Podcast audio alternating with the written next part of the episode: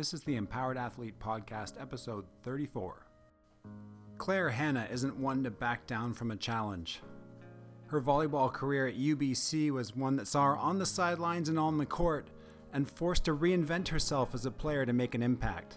Such an impact that she made it to the national team and represented Canada for four years. But it was a strange twist of events at UBC that really lit a fire inside Claire and led her to where she is today. Back on the sidelines, but this time calling things for TSN as a reporter for them and their CFL coverage. Sit back, relax, and enjoy this great conversation with Claire Hanna. All right, everyone, the 1230 challenge that's 12 months of 30 day challenges for the entire year 2019 for Kari and I continues in April, and this one is a special one for us. It has to do with the environment and taking care of it and making the world a better place. And the way to do that is to avoid the use of single use plastics. I personally think this might be the hardest challenge of the entire year as plastics are so invasive, they're in every part of our lives. And in starting this challenge, we know it is going to be tough. So we're determined to make it happen. Here's what we're going to do we are committing to trying to not buy or bring any single use plastics into our home. Make every effort to use something different than single use plastic. And if we have used any single use plastics in the month, we're going to collect it and post in the group a picture of everything that we use just to get a feel of what's really going on. Now, I've gone grocery shopping with Maeve recently, our youngest, and it was a massive challenge looking at things that we could buy that didn't involve plastic. So, we're getting creative with bringing our own bags to the grocery store and special netted bags for all the produce, looking at things that come in glass containers or jars, and anything that's tin, canned, or in paper as well. So, this is a massive one. Easy things that you can do use a reusable water bottle coffee cup, and if you do need a straw, make sure it's a metal one. So that is the challenge for April. Eliminate the use of single use plastics. Join the group in the show notes and help us make the world a better place. We believe in natural products for ourselves and our family. That's right, I'm an essential oil addict. Paul, on the other hand, is a closet oil user. All joking aside, essential oils have allowed a higher level of health in our home from bug repellent and cleaning to wound care, and with five kids in four different schools, flu prevention. doTERRA essential oils are the only oils we use due to the highest quality and worldwide ethical sourcing. I have pretty high standards, as most of you know. My oils need to be consistent and work. For information on DIY recipes, go to mydoterra.com slash Kari Schneider. That's mydoterra.com slash Kari Schneider. And if you want me to come teach a wellness class for you, reach out to me at ks at empowerconditioning.com. That's ks at empowerconditioning.com. Welcome to the Empowered Athlete Podcast, created to support athletes in their pursuit of excellence and inspire others toward their best lives hosted by Kari Schneider, coach to top performers in sport and life, and Paul Duerden, former national and professional volleyball player.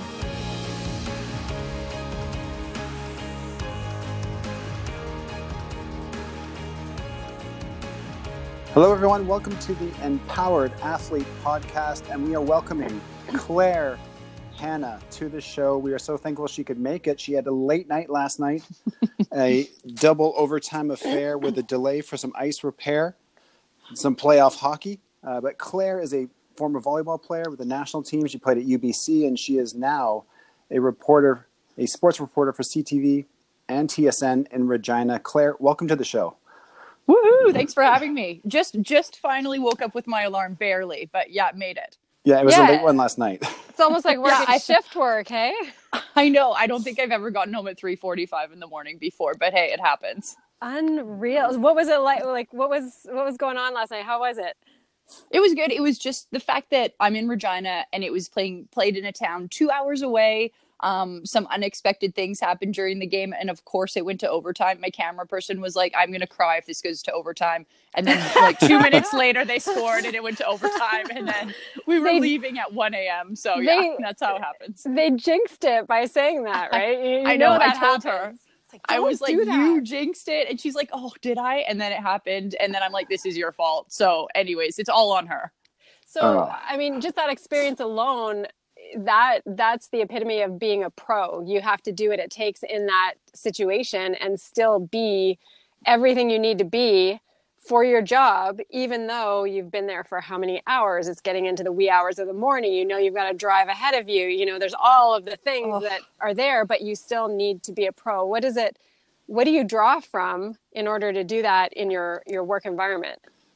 It's funny, Kari. I was actually thinking that when we were in the second overtime, and I'm like, man, I'm getting tired. What's it? What am I going to feel like if it's in quadruple overtime? Because you never know how late the game's going to Yeah. go. But then I'm thinking about the athletes. I'm thinking about the refs. I'm thinking about the coaches who are also all there and like way past their bedtime. And then I'm thinking about the kids in the stands whose parents are like forcing them Oh, to stay there because they want to see the game. Yeah. And so I think everybody's feeling the same way, but there's always so much adrenaline because this game could have, the series could have ended had the Humboldt Broncos won that game. Um, but then the Bruins won it. So now it's going back to game six. So I think everybody just gets caught up in the energy and you don't even Yeah. think about the sleep.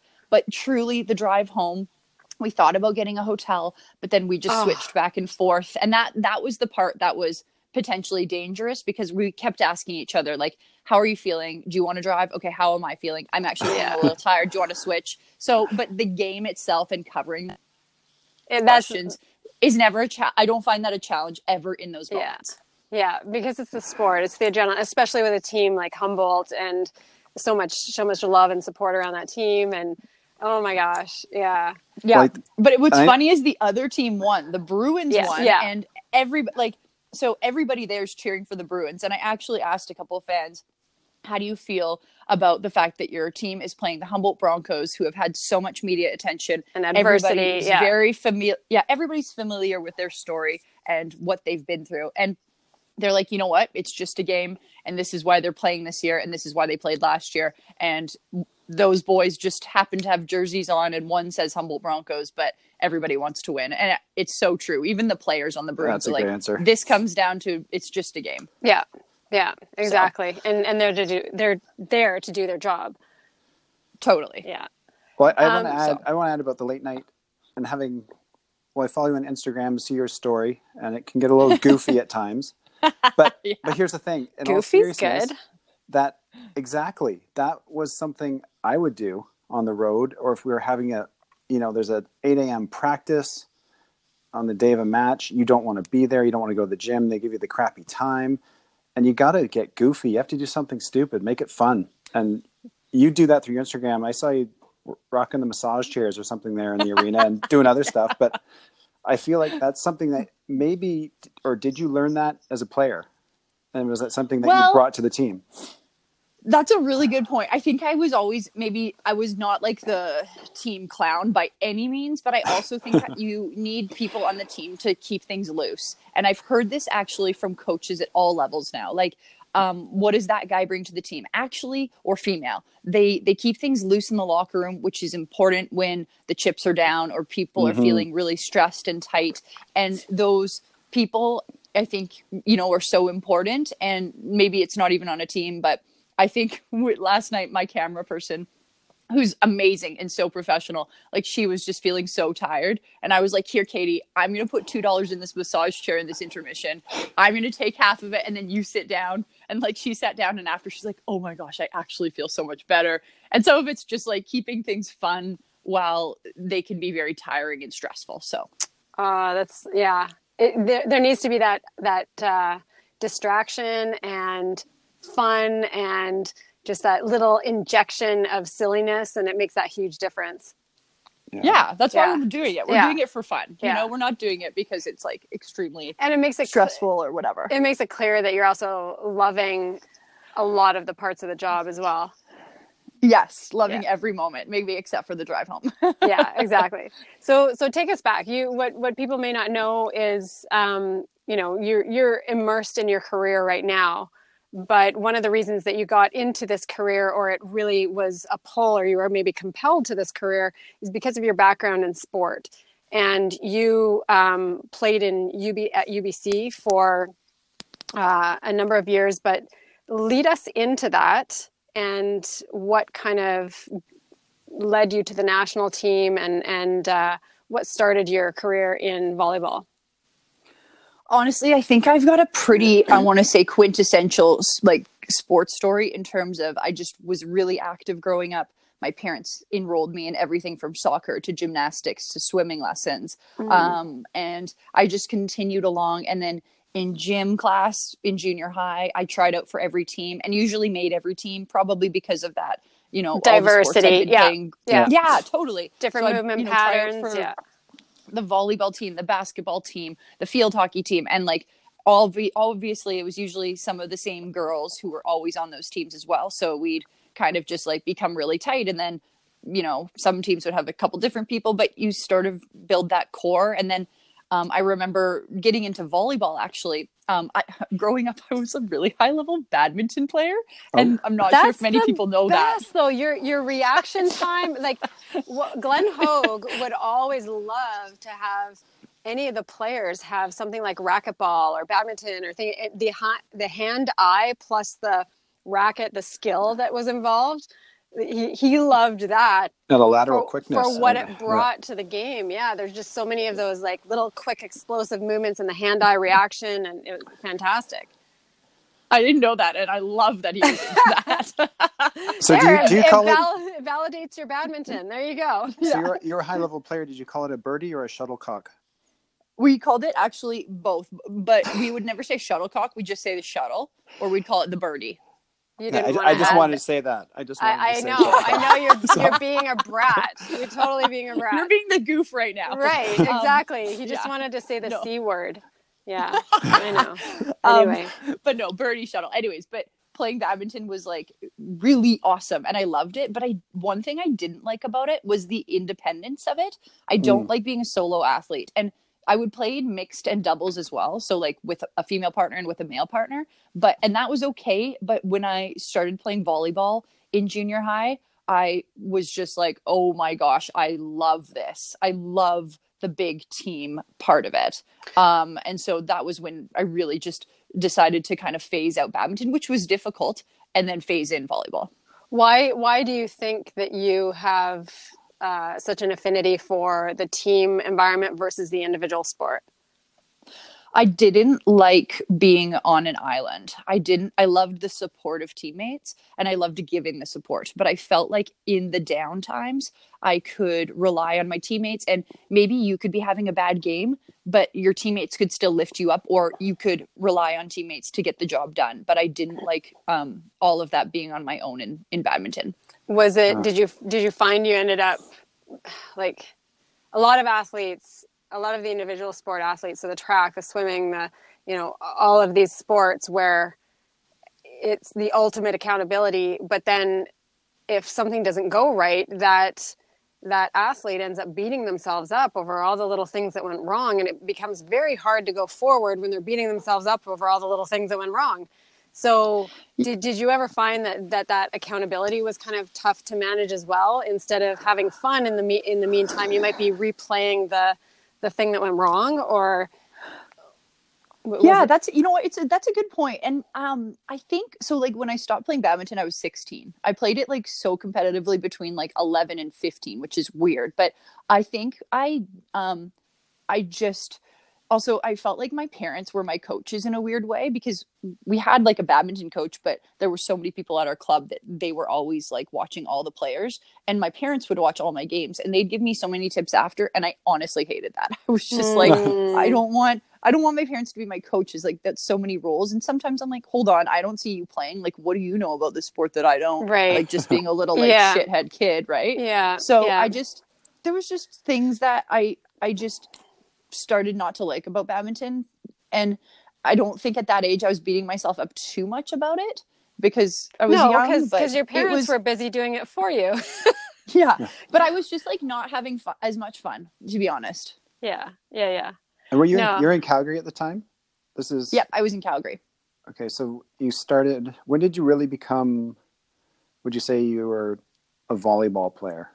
And kind of. I'd say probably when I was 16, 17. Like when I like I was still playing badminton and volleyball probably when I was 14, 15, 16, but I couldn't balance those two things in my life because um, actually the badminton club that I was a part of, um, my head coach, his name was um, Chanarong Ratanaseangsuang.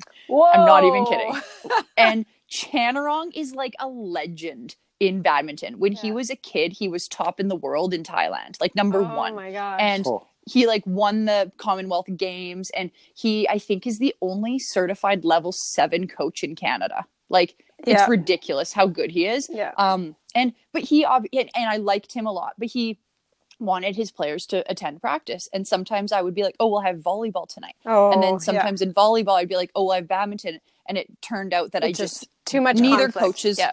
yeah exactly and i i I think i kind of just didn't want to quit in badminton because i'd played it but i didn't realize that those skills were very transferable to Yeah. volleyball and it wasn't like i was quitting it i was just using those skills to then you were start something evolving else. into something different and it, it's very hard when you're with someone who's a guru in what they do because you also appreciate the value that you're getting from that expert coach however your heart is going okay i'm i'm leaning towards something different and and then you you're at that age when it comes to overall development of an athlete you're at that age where you have to start to choose whereas before that 16 year old age you do want to be diversified as an athlete. You want all kinds of different movement patterns and experiences but right around that age especially for team sport athletes it is that kind of time where it's it's a key time for more specialization and getting the the real skill set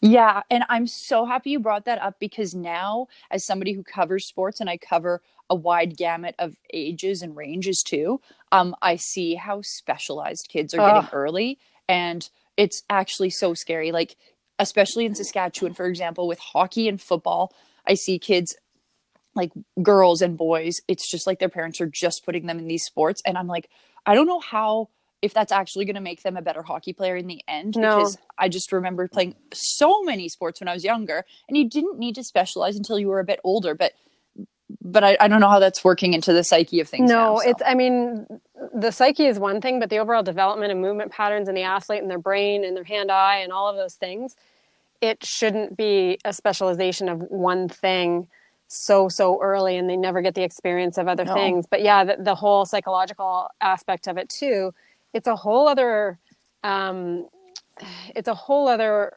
developmental process for an athlete to experience what it's like to be accountable in an individual sport or a team sport or the different dynamics of different types of team sports there's so much to be said for what they can draw from all of those experiences not only socially in their overall development as a you know growing up but also for what it adds to their sport experience and their sport um, development as well Mhm. yeah. So you you were in club volleyball then in Calgary, and then is that is that correct? And then you yeah that's and right then you were did you did did UBC um, become a draw because of the volleyball or because of school? And then you were there for school and wanted to try out for. How did that work for you? How did you transition there?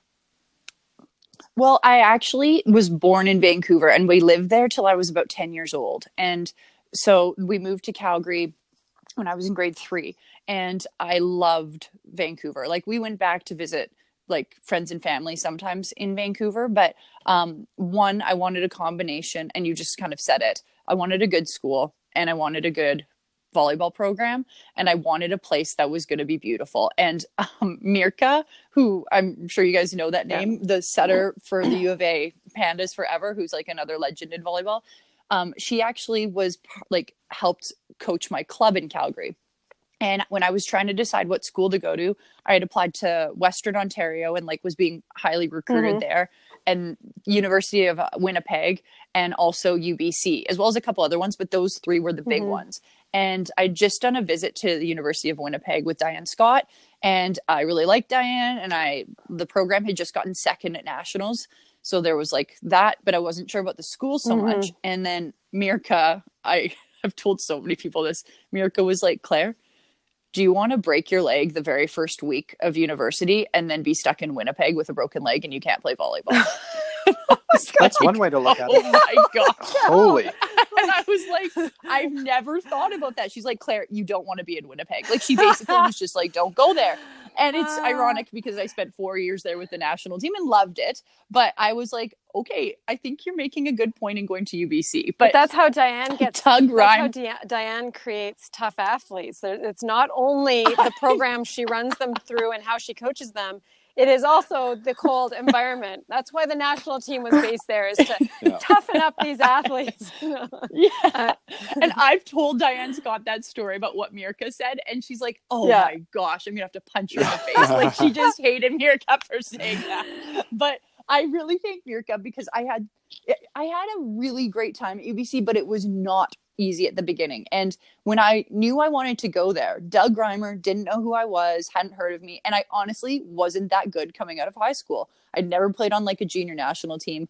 I had made the provincial team and stuff, but when I talked to Doug, like I sent him like a VHS tape because that's what we Oh, did yeah. back then. There was no Yeah. YouTube. There was not even Yeah. DVDs. Like I sent him a VHS tape of of like some volleyball stuff that I'd gotten my dad to like set up a camcorder with and whatever. And he was like, "Okay, you're okay, but I can't really get a good feel." And my mom worked for the airline at the time, so they were like, "Well, how about we just like we'll fly you out to Vancouver and like because Doug was like, "Are you ever going to be in Vancouver?" And we're like, "Well, actually, I've got big roots in Vancouver." And he's like, "If you're out here, then like I can kind of like have a mini tryout for you in December when we're not really practicing because of exams." So I went out there for that, and just like he had his setter Amy set some balls and stuff, and I like did a bit of you know he just had me do some footwork and blocking and serving and um, then I went out for lunch with like some of the girls after. And I remember later in the year, Doug emailed me. He's like, uh, he's like, I mean, if you want to come here, you can, but I'm not really interested in you. like, it was such a Oh, backhanded email. yeah, yeah. And and but here's the thing: I showed it to one of my friends because she's like, "Oh, are you gonna go to UBC?" And I was like, "Well, look at this email." And she's like, "Oh, that sucks." I'm like, "No, No, he, he says, says he's, yes. he's letting me come there." and that was what I pulled out of the email. Like I was, I was like, "No, no, no." He says I can go and be on the, The team. glass is half but, like- full. The, Yeah. ha- the glass totally. Is half That's full. how I saw it. That's fantastic. and then I remember, yeah, basically calling him in like July and being like, "So I'm coming," and he was like, "Okay." He's like, "I don't have a spot for you on a team, but you can be a red shirt," and I thought that was good enough. yeah. yeah. So Well, it's interesting because when it's it's the whole psychology of wanting something bad enough that you're going to see what you want to see in that scenario because you want it so bad. Yeah. And so clearly UBC was the choice for you because you're getting kind of a a sigh an offhanded no, you know, and you still are, are seeing the yes. Like, oh, it, yeah, one in a million. And I- so you're saying there's back- a chance. Yep. You got it, Lloyd. And I look back and I'm like, I loved my attitude back then because I don't know how I would take it now, right? But I was like, high school, yeah, woo, I'm doing it. Such a good thing to draw from, though. Paul, you're going to say something there. Well, I just wanted to ask. So, he said you redshirted the first year, but the second. um, my first, but did you get cut the second yeah, year? go ahead. Yes, I actually did. Okay. So that was like, oh, just awful. And like honestly, first year there was we had some other like quasi red shirts, but they were kind of given a spot on the team. And so Doug had this really interesting thing where he had to like slot them into the game sometimes. He had to he had to dress them or like get them in and there was that classic scenario where they got in for like three points and lost a year of eligibility, right? Mm, yeah, But- yeah. he he had this he had a balance with him because he had so many people there. So but i did i didn't get into one game. And i remember sometimes i was like well sometimes these ones are dressing and he's like you don't have the same deal as them. And i'm like okay crap. So anyways but second year i like remember i worked my ass off that summer like in the gym because i was like i don't want to give him an excuse to cut me. Like i don't i'm not going to leave anything on the table. And i just just worked out so hard um, worked on my vertical because that was always an issue and also i should say when i went to ubc i went as kind of like not a middle but he switched me to power because i was short so like power kind of right When you say short, what's your so height? i was i'm six Yeah. feet yeah, I just want I want So, listeners to understand. Like Paul and I know what short is in volleyball, but for a female athlete, Yeah, we, yeah. we want the listeners to understand that you being a short player at six feet, what that really means. You know, so Yeah. Like, yeah. Yeah. Compared to you. 100% yeah, I've seen the picture of you with Mark Messier, and you're taller than Mark. So it, Yeah. there's a there's a pro Yeah. hockey player who thinks, oh, they're huge. Yeah. Uh, Yeah. Claire's taller. yeah. Yeah. he was a little thicker, but yeah, for sure, taller. Yeah. Um, but I yeah, I guess in my second year when I like was kind of short and had tried to work on my vertical, um, I like really wasn't getting into drills in my second year. It was just like we he'd had some other new recruits, including like Liz Cordonier. So obviously we all know Yeah, her talent. Yeah. And it was just like really challenging. And I remember one day after practice, I was like, okay, I need to set some goals because I need to figure out what I need to achieve and this year, right? And I went to talk to him about goals and then he cut me. Like, Uh, It was just like out of the you blue. your your intention so- and your vision for that meeting was to see from him what you could do better and really work together to get you to the next level and his he used that opportunity to cut you because you had a meeting with him yeah. Wow. And it was like Yeah. so, so like devastating. It was just like one of the biggest blows in my life because I was just like I had worked so hard, I felt in the gym that Yeah. summer and like come in really dialed in and just to have everything taken away. And I was like, oh my gosh, you're cutting me? Like, what? Why are you doing this? And it was October, so I couldn't even apply to a new school if I wanted to transfer. Like, you know, and I, I kept thinking, like, University of Winnipeg, University of I'll Western take it, I'll take it. My leg's not broken. Like, yeah yeah I don't yeah. care about And the I was like, oh my gosh like yeah i'll do it but um that was really awkward and he's like well if you he's like i know you're really tight with the team and i i know that one of the um girls in the team danielle van Heusen, kind of i think she stood up for me in a way and she's like you know what like claire brings a lot of energy to the team like uh, positivity like she works yeah. really hard. Do you are you sure you want to cut her? I, I think this is what Dee told me, at least Danielle Van Heusen. And I think Doug was like, okay, like Claire, you can and then we made this weird scenario because I would kind of keep showing up to practice, but like like which was so awkward too, right? He like cut me, but he was like, It's okay, you can still like kind of come, but like I need you to be more of a manager. And so I would show up and like kind of just sit there, and people were like, "Why aren't you practicing?" And I was like so embarrassed to say I got Oh cut. my like I, I didn't even say it. Oh. Isn't this weird? Like I, Yeah. I'm cringing thinking about this, you guys. Oh, you Um, get the the, but the then- clammy sweats in the hands and the oh yeah yeah, it just feels yeah. bad. It feels bad. Yeah. I know. And so he, I remember Doug was like, "Kate, join the junior varsity team. Like, I'm going to put a call in, and you can like come and practice with us two days a week." And then um, the other two days, I would write like newsletters and stuff for the team. But it was really, anyways, that was like all of my second What were you year. What were you taking in school at that point when you're writing the newsletters and you're and you're uh, you know getting cut? Oh, I don't even remember. I remember like I, I ended up majoring in political science and international relations, but at that time, like it was dark. And um I would say like I like I was depressed. Yeah. You Yeah, know, for like sure. I and also like a week before he had cut me, like I had been dating this guy and he broke up with me. And so it was like a lot of things coming in in your second year, you're 19, you're away from home, like Yeah. it was just not good times. Everything And- you envisioned remember- had had just crumbled in front of you. Yeah. Yeah. And I just was in a dark place and I remember like um my dad flew out for a day because my parents were just a little worried about me and he flew out and he just like came to the library with me and like we went out for coffee and like we didn't really talk he was just like there for me Mhm. and that was just so important to feel my family and, and my family has always been there for me but that was like a good day and we just kind of talked about feelings and like how you know like everything and i remember i made a big commitment to try to um, get my marks back up because in your first year of university i don't i don't think i really cared about school because i was like oh i'm playing volleyball ubc da da da da da like i've got my own dorm room like boys all Yeah. this stuff right and so um, I just was like, hey, what's the actual reason you're at UBC? You came here, and I, I remembered back to the recruiting, and I'm like, you came here because it was beautiful. It has a great program, and there's the volleyball, but like the other two things you aren't even noticing right now because volleyball is so bad. Yeah. So I really started to like focus on school. Like it was that was the big thing. I'm like, let's just get your school back up. Let's get the marks back up. Focus on that. Don't even think about volleyball. You know how many young university level athletes don't have either some of some parental support unit that a understands what they're feeling and what they're going through, but b you know if if their vision was totally sport and an injury or getting cut or anything sidelines them from that they feel like you probably felt like their whole world has been lost and Oh, and the rug pulled right out from underneath them. And then it's just this void this blank space and it's you know what are your choices? Do you turn to partying? Because there's that option always at university. Do you do Oh, you yeah. may not know what you want to do so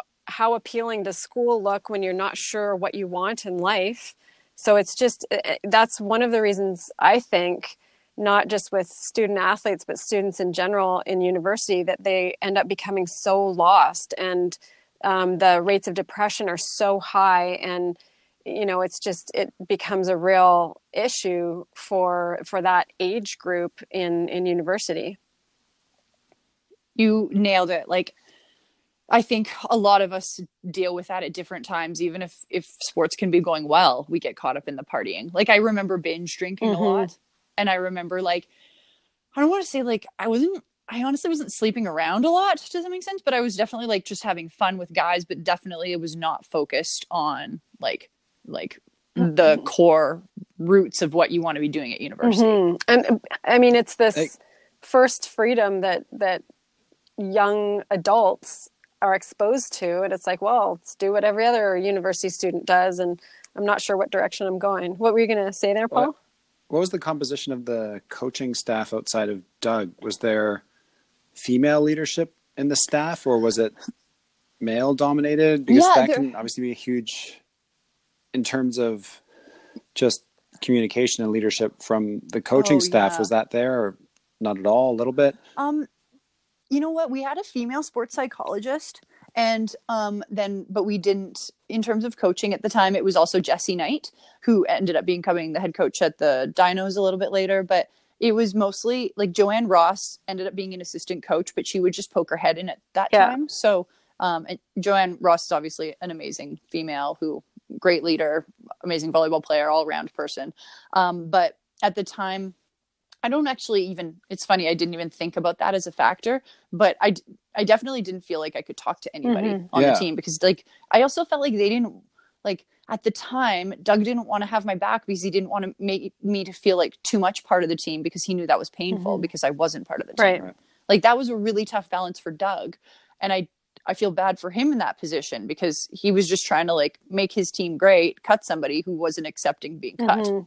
but it's it's one of those those issues I think in sport that you know I've I've thought about so much over the years because I've been in that I've been that um, peripheral support as a strength coach to help these athletes get to where they want to go but maybe their skill set just wasn't there no matter how strong or this or that they got how powerful or fast or whatever then maybe they still don't make the cut.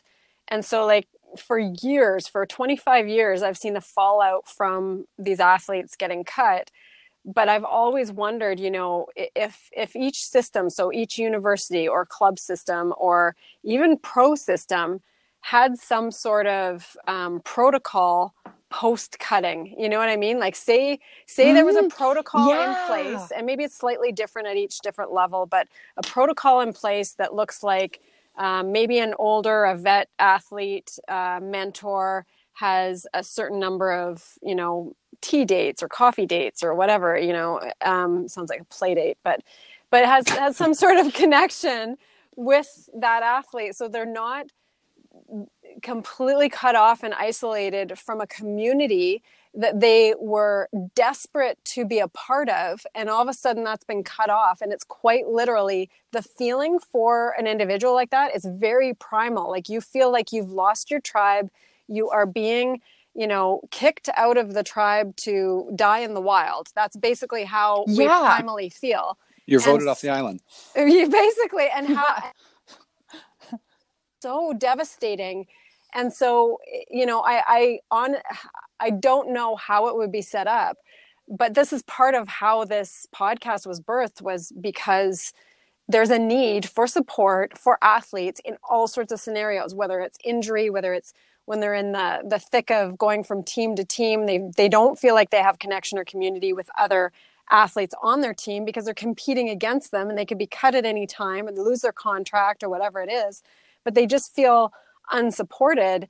And whether it's retirement, something that they've chosen, or whether it's get them getting cut, but just some sort of connection or protocol that if someone gets cut, then this is what this, this is what the next steps are versus yeah, sure. everything like a support stops. system right this is what the next steps are you have you know these people and these meetings and these resources uh, you know like a multifaceted type of thing but it's not just cold turkey like you're done and then you literally feel like you're you're dead to them you know? You've you've been you've been thrown off the boat kind of thing.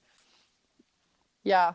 And one thing you said in that it, it, I, that was the reason i didn't want to leave the team because that was like my best group of friends since i'd gotten to ubc you know? Mm-hmm. yeah.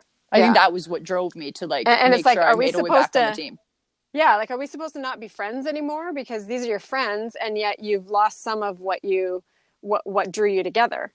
Totally. Yeah. So you got cut but how that wasn't the end of your ubc story. What happened? Well i guess i just okay so i joined the jv team and played on that and with like mixed success whatever. Like i was starting on it but you know i i told you and this was the truth i really um like got re-inspired by my education because i was like hold on like eventually one day volleyball is going to be done and you want to make sure you've got a good degree after and you've got you've set yourself up for a future career because at that point it wasn't like team canada was even on the radar right it's not mm-hmm, like i thought yeah. i'd have a career in volleyball so um I just I worked hard, but then the next year when I came back, and here's something weird that happened. I actually sprained my ankle that year when I was playing on the JV team, and um, which like prevented me from jumping where I was playing power, and so I started doing a lot of passing reps, and eventually when there was this random team at the end of each season back in the day that was like a junior team, but it was like just basically anybody under third year on the UBC varsity team. But like yeah. I got included in that team and we went to nationals. It was like an under 20 nationals. And um I wanted to be on that team, but I didn't have like the ability to play power because I like injured my ankle and I probably wasn't going to make the team. But my coach was like, Do you want to play Libero? And I was like, Uh, yeah, for sure. I'll play Libero. And so all of a sudden I saw this opening where, hey, maybe this is where I can make a name for myself at UBC or like at, not even make a name for myself, just get on the team. Mm-hmm. You know, maybe right. I can be a libero. So I just kind of worked that angle. And then when I came back in my third year, um, I was like, I'm trying out again. And but I was like, hey Doug, I want to try out as a libero. And he's like, okay, sounds good. And so I tried out that way and honestly kind of made the team, but again, kind of just did it in a red shirt way again. But at least I was yeah. back on the team. Like I was getting full practices. This wasn't awkward anymore. I wasn't doing a newsletter. Like I was back on the team getting full reps.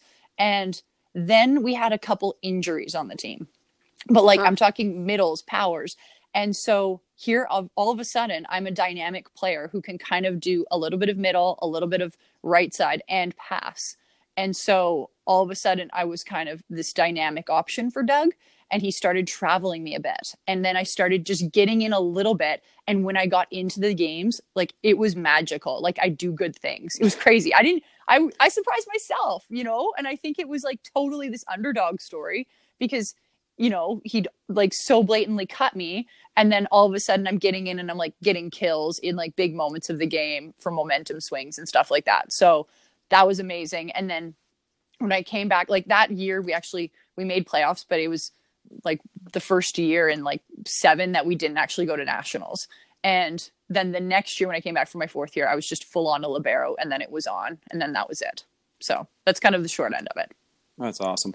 So, t- what um, there was a there's a comment you had mentioned to us previously about about the um, the school newspaper and posting the a, a, win of the men's basketball team, and oh. at the oh. same time.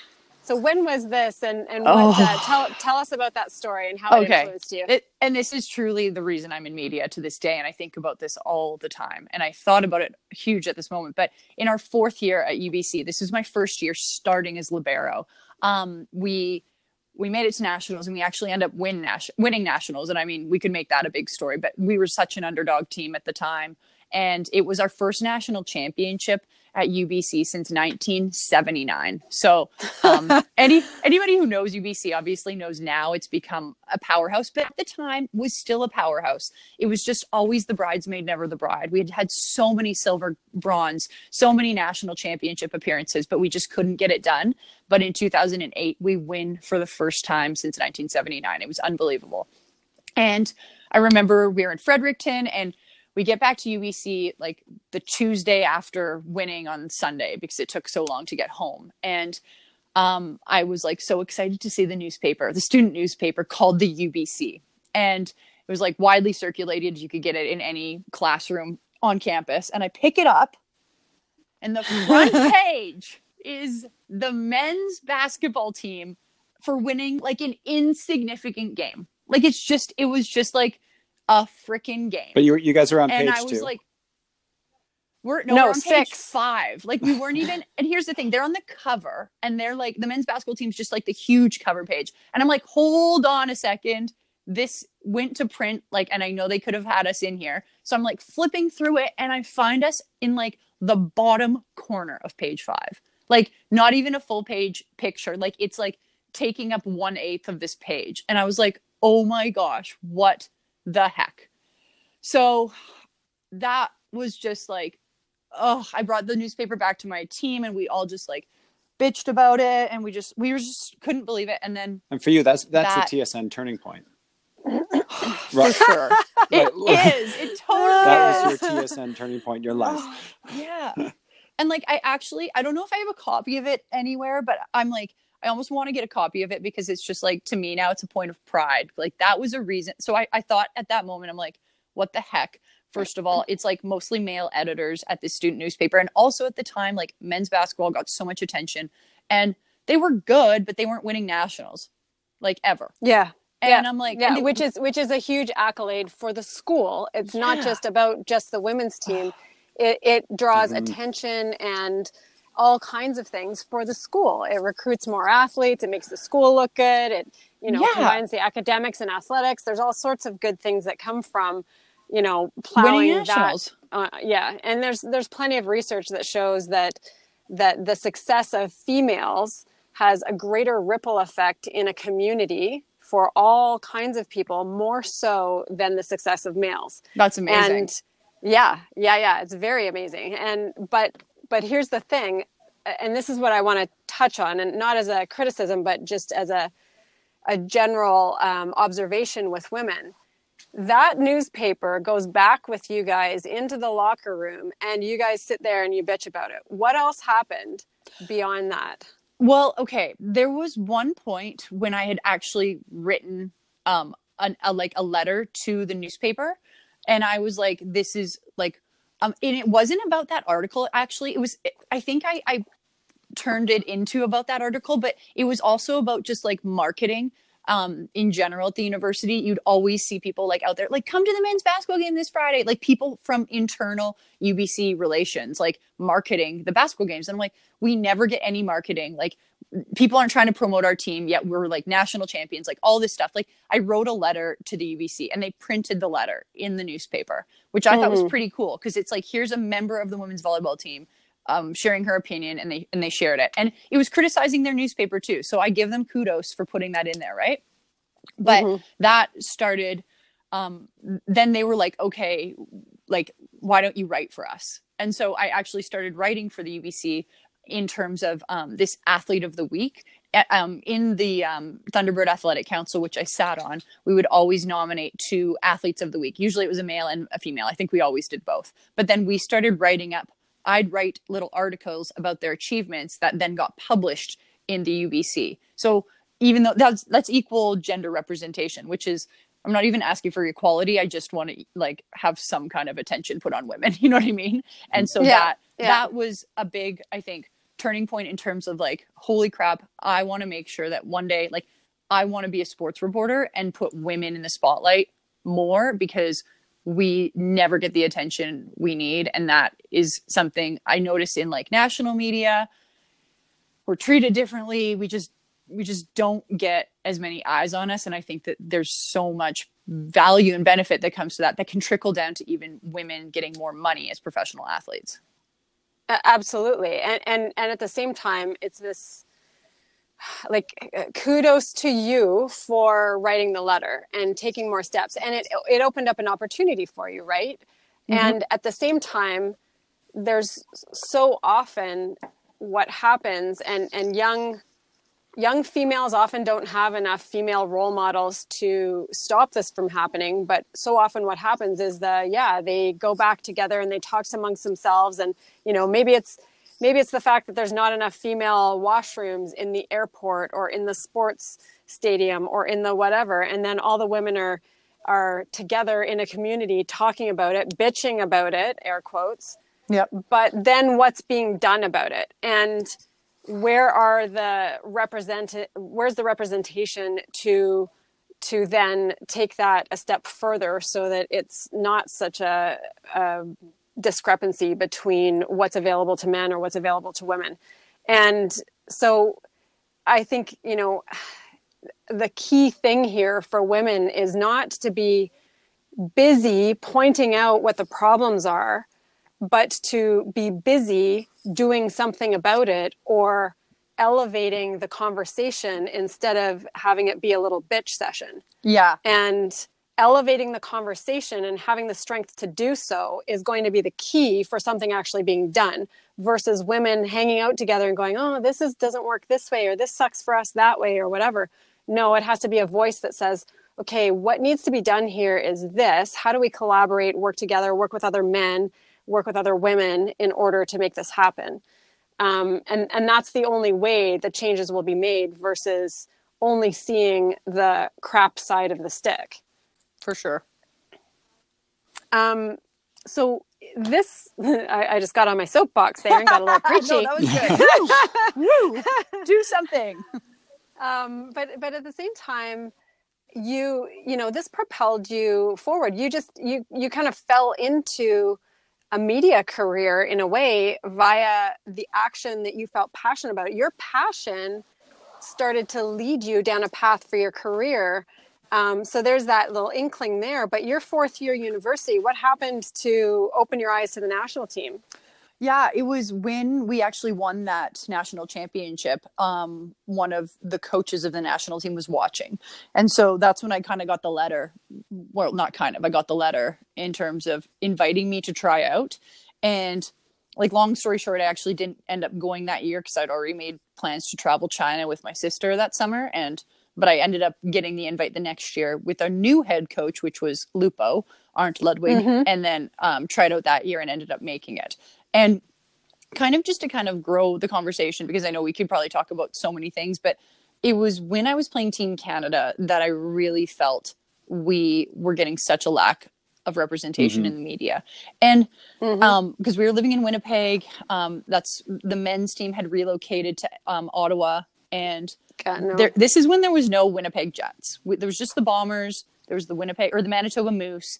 And so in terms of high profile sports in the city, you know, I felt like we were we should be top three teams. We were we're so up there, yeah. and and we would get one reporter out, kind of like right around tryouts, and then maybe we'd get another reporter out for another event. But I I would feel like what we've not nobody here is covering us. This is ridiculous, and that was really when it started to dawn on me the the lack of women representation in the media. And I, I, had the feeling there that the women's team was just taken for granted.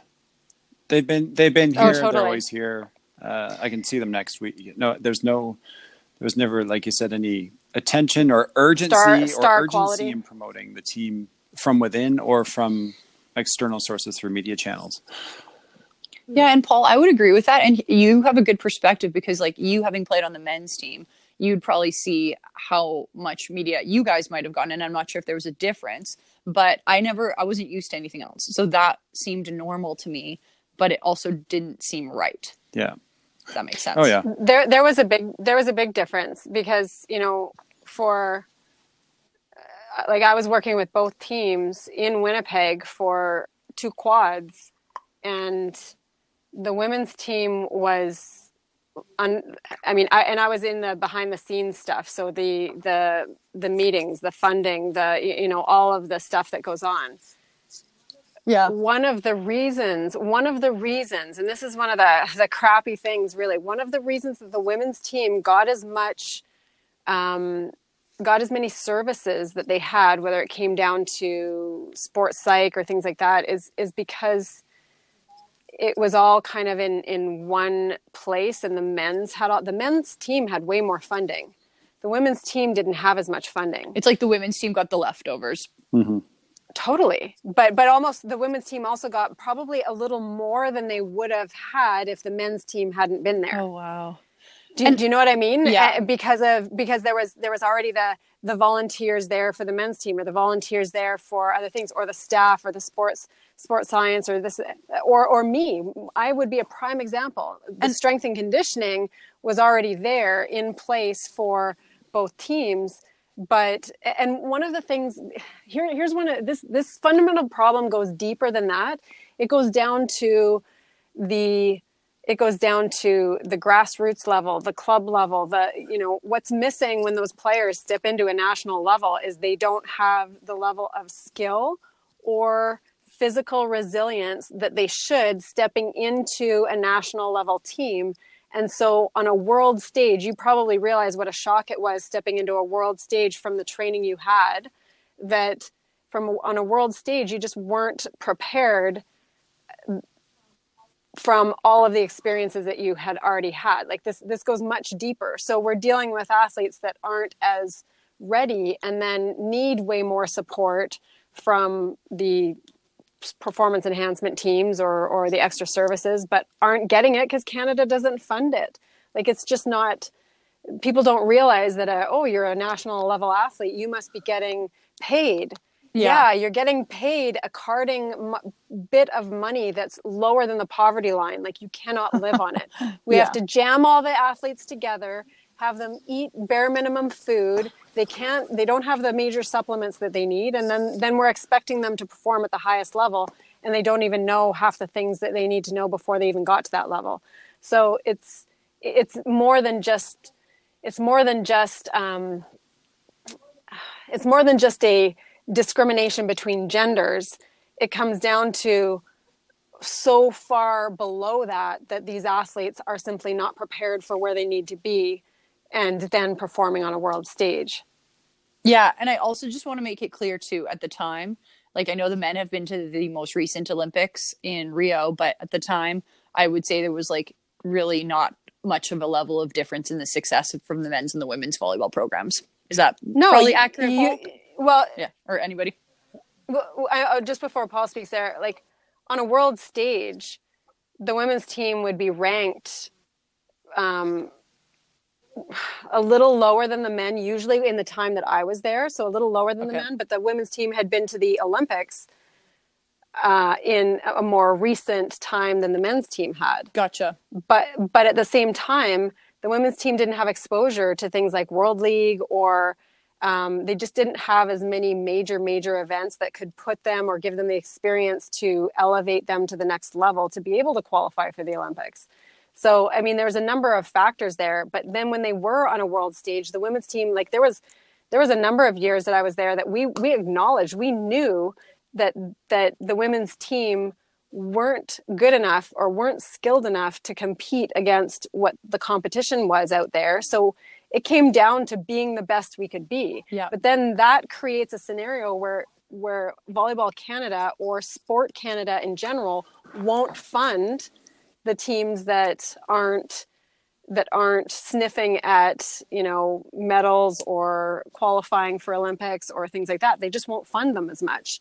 So it's yeah, that's it's a backwards that's system. the point I was going to make is that it's it's not a volleyball Canada thing. It's a sport Canada thing where their analysis of each sport and their ability for each sport to possibly contend for a medal drives so much of the funding and I mean it's a whole separate podcast to discuss that and uh, dig into that. But I want to steer you guys both in another direction, just in the interest of time here. Uh, both being women, clearly, both being in male dominated dominated industries, and just kind of in the last bit of time that we have together, Claire, I really want to get some stories. Uh, I want our listeners to really understand what you've had to do to rise to the level you have in the broadcasting world as a female, first of all, and Kari, really, if you can echo any sentiments or themes that are coming out of what Claire is saying, having done a similar thing in the strength and conditioning world, which is a male dominated industry, uh, if that's all right. Well, I can tell stories another time, but let's yeah. hear Claire's stories. well, I feel like in anything you do, you just have to be skilled. Like, you know what I mean? If you want to be successful in whatever is a very competitive industry. And I'd consider sports broadcasting to be super competitive because it's so awesome. Everybody, like, a lot of people want to do it. You just get to watch sports for a living and talk to athletes and then go on TV and, and talk about the stories. But I think honestly, it's just about been at like being professional because I think oh no i don't want to i'm not going to bash any women because i don't i don't see a lot of women in this industry who are not professional but like you have to take it seriously you know what i mean and sometimes players might flirt with me but i don't engage back you know there's there's that matter mm-hmm. but there's like doing mm-hmm. my research doing like a ton of research about who i'm covering um the history of of athletes to make sure that um I come across as professional as well. And I'm not saying men don't do that as well, but um, I honestly think it's given me, there's been a bit of an advantage to me being a female in sports broadcasting. And I want to also indicate the difference between being an anchor and a reporter because when you um, yeah, turn on TSN, you're yeah. going to see yeah, there's a lot of female anchors and and also there's a lot of male anchors, but you do not see a lot of female reporters. And anchors are the ones you see on TV on the desk reading the highlights. Um, reporters are the ones who are telling the stories from the field um, and like at the hockey arena. And that's where you see so few in Canada women. And I've always wondered, and I've talked to some mentors about that. And I think it's because um, sometimes women get sh- kind of suggested into that anchor role because I think um, executives assume that most people watching sports are men. And so if there's mostly men watching sports, they want to have a female anchor. And I don't know why, you know, that's assuming so many things like heterosexuality, mm-hmm. you know, that's yep. assuming yep. A, a, an audience and stuff like that. But um, I think I don't know why there aren't a lot of female reporters. Like I love being in the action. I love talking to the athletes. I would never want to be in a dark studio for an extended period of time. I'm not saying I don't like anchoring. I think it's really fun hosting shows, but getting out in the action is important. But um I, you know, it's really been funny when I've like noticed sexism and um here in regina oh gosh it's amazing. Like I, I, have an amazing group of peers here. Um and i'm not the only female. I work with another um there's a lady who works in radio who's phenomenal. She's just so great. We're about the same age. It's just great to be at, at rider practices and games with her just like bouncing off ideas and stuff. Um but the men in this industry here in Regina are also incredibly helpful and I've never felt condescended by them but that I don't think that's the case everywhere I've worked and I just feel very lucky for where I am here but certain things that I think are funny is like I remember I had a male intern working with me at a previous job and he was obviously a sports guy and just kind of like I want to say loudmouth, not very good at listening, and I think that's something that's really important in our industry is listening because that's the only way to get a story. You can't do all the talking.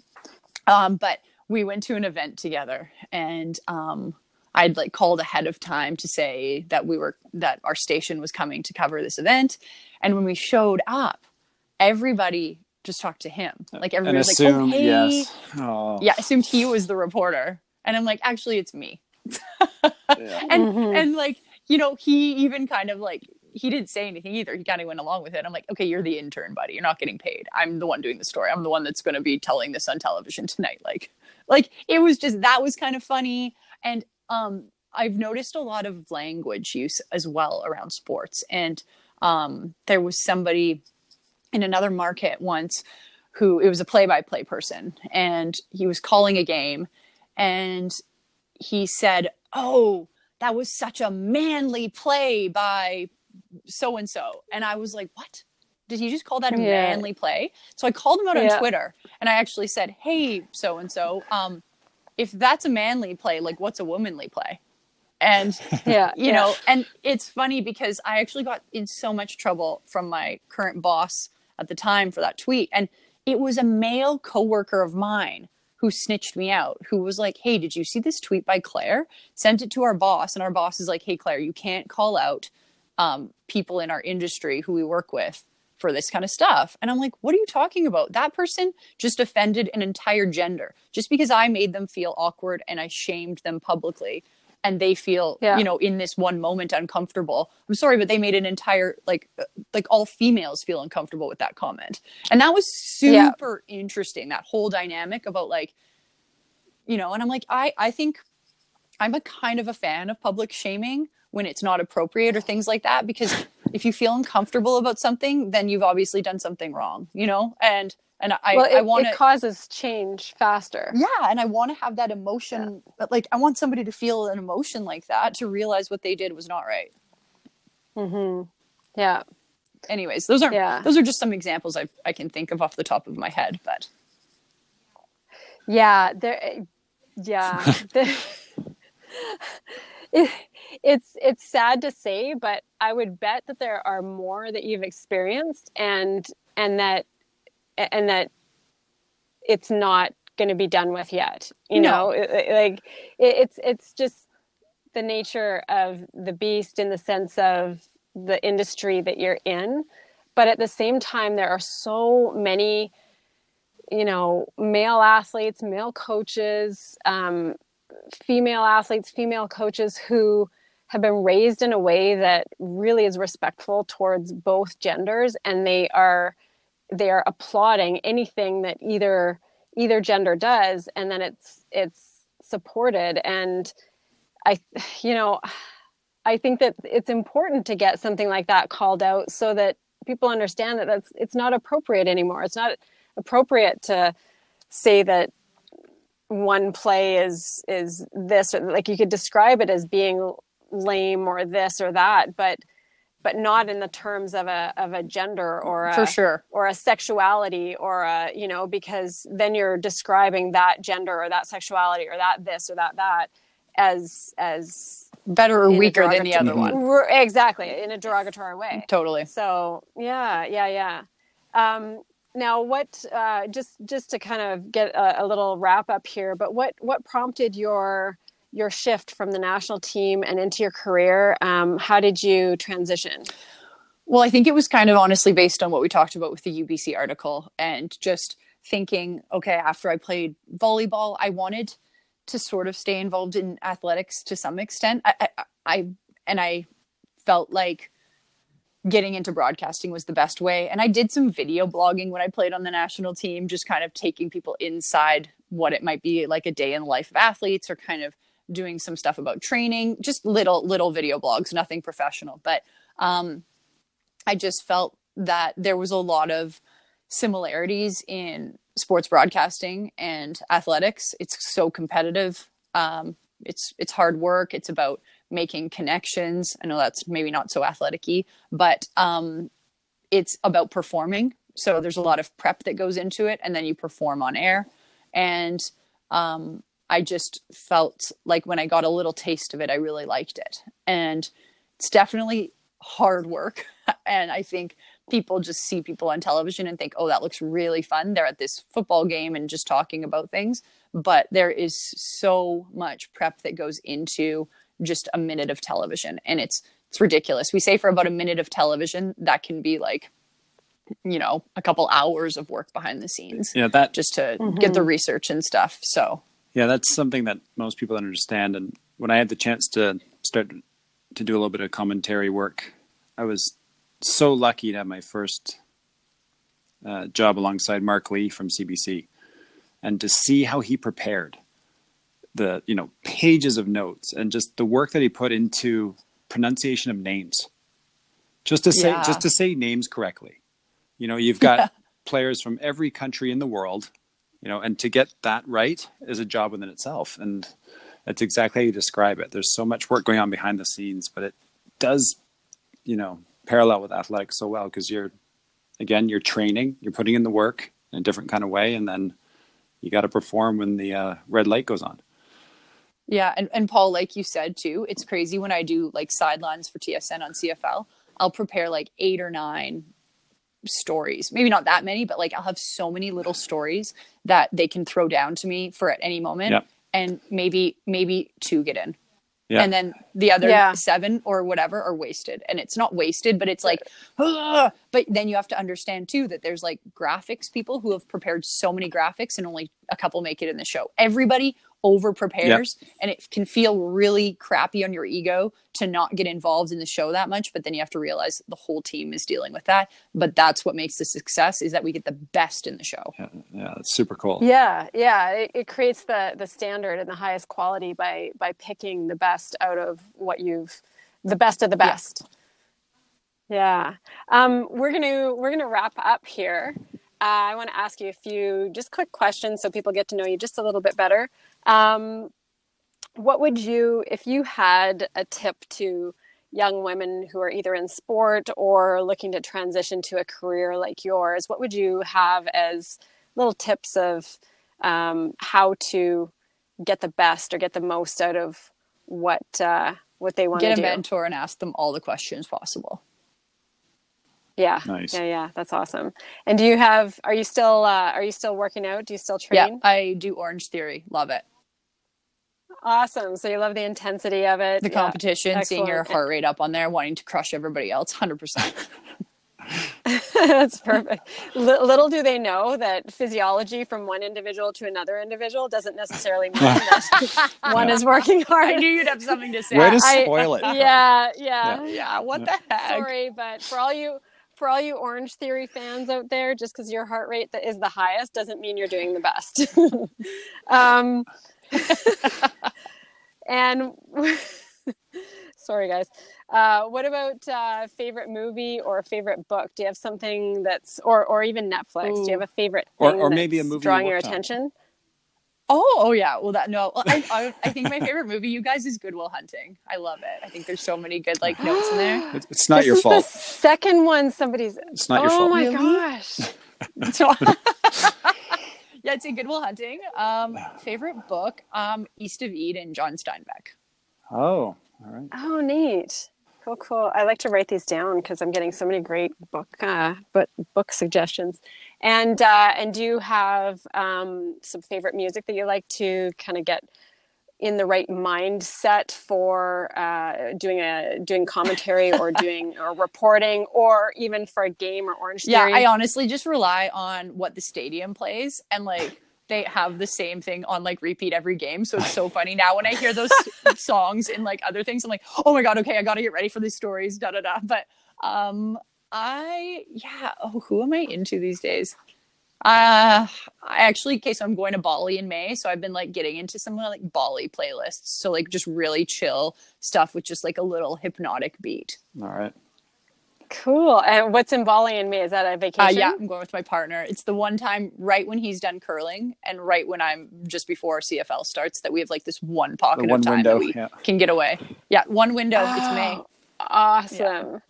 Now, last, just finishing up here. What do you, what do you, do you see yourself continuing in reporting for quite some time? Do you have a goal that's that you're aspiring to? What what do you see the future for yourself in say the next five years? Um, whew, next five years, I really like where I'm at right now, but I'd love to report in a larger capacity. So right now, the only national reporting I do is on the CFL and specifically the riders. So I'd love to branch out a little bit more. Um, I'd love to even, you know, I love the Olympics and um, doing some more reporting from the Olympics in some kind of a capacity would be amazing. I got to go to London 2012 and Sochi 2014 and do some some stuff there, but um, just doing it in a bit bigger capacity would be amazing. And then, I mean, like this is a really crazy dream, but one day I want to be a Canadian senator. Hmm. Neat. Very cool. That's not a crazy dream. That's a that's a realistic aspiration. Yeah. There you go. That's fantastic. Well, I can't thank you enough for your insight into the world of reporting and at the same time your journey in your sports career as well because so many female athletes need to hear this so many male athletes need to kind of understand the differences and and be able to relate to what women go through as well so we really appreciate your insight on this and being with us today Woo-hoo. well thanks for having me it was really awesome just bantering back and forth and hearing what you guys have to offer too Thank you so much for listening. To get more support in living your best life, find us in our free Facebook community, Empowered Top Performers. We're on Instagram at Paul Duerden and at Empower Conditioning. Please share this podcast and rate us. A five star review would mean the world to us. That is how we connect with and support more people to excel in sport and life. Take what you learned today and try it. Progress is perfection.